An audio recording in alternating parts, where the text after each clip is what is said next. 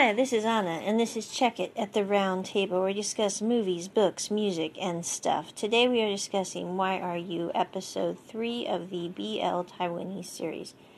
Um, this episode was not really an improvement from the last. The only funny thing about this episode is it is about um, Zon and Sai, I don't remember the rest of his name, but anyway, and Tutor and Fighter. And there is a hilarious scene at the end of this episode with Tutor and Fighter because they got roped into helping this um, rather strange instructor at the college. I don't mean it weird, just odd. I mean, the, the instructor drops all his paperwork and then expects them to pick everything up while they sit around yabbering about it. I mean, I'm not trying to I'm going, don't you have two arms? Uh, yeah, yeah, anyway, I'm just saying.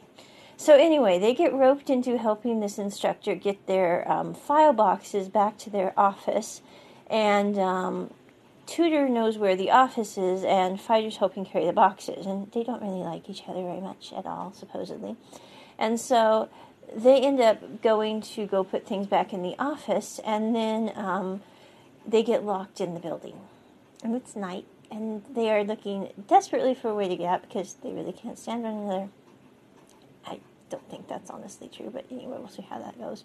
But yeah, so anyway, they end up getting locked in and spending the night in the building, and it is so funny to watch them because they're both trying to be these little tough people, and I'm going, you know, people never really grow up. I mean, we would like to think we're mature. Oh yeah, mm-hmm. but when it comes to the end of the day, you can see most people at the age of three. Now, I'll say it's easier to see people at the age of three when they're a guy. Um, girls are a little better at hiding things. I think it's because they're more. I don't know.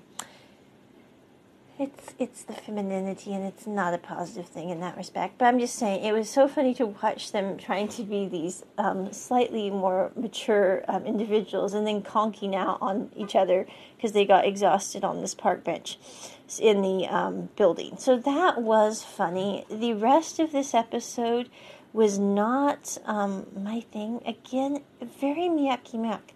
I keep thinking that maybe they'll improve this series because the lead actors are okay. Um, Zon and Sai, they're not that great at acting, but you know, okay. But it's just a weird little show. I'm not trying to remember. I'm going, if we just had Tutor and Fighter and taken out basically all the rest of the cast, it would have been cool. I am. I'm just saying.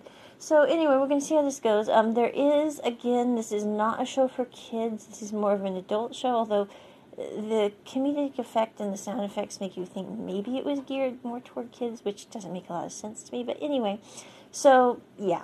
But um, there is a uh, couple scenes that are not entirely appropriate. So if you have a fast forward button, you might want to skip them.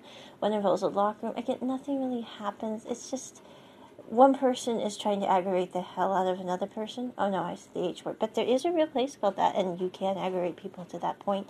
And he he wasn't being a bad person. He's just being extremely, extremely yeah. Boys are annoying sometimes, and if they know how to press buttons, they will. And yeah, he did. So, you know, that's not exactly the best of scenes. You might want to skip that. Again, um, this is for older audiences. I'm guessing it was geared toward that in Thailand. I'm not sure. But anyway, the last scene is very, very funny with the two of them on the park bench, tutor and fighter, trying to be um, mature and macho and failing utterly. That is funny. So that was worth watching this episode. It is in like four parts because it was put online on YouTube that way. It is subtitled. I'm not sure the subtitles are the best translation.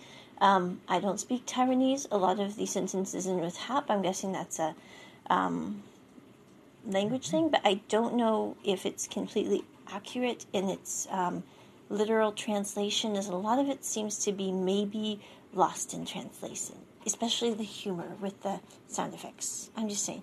And maybe if I spoke fluent Taiwanese, I still wouldn't get it. And that's okay. So, with that, Anna out. Check it at the round table. Bye.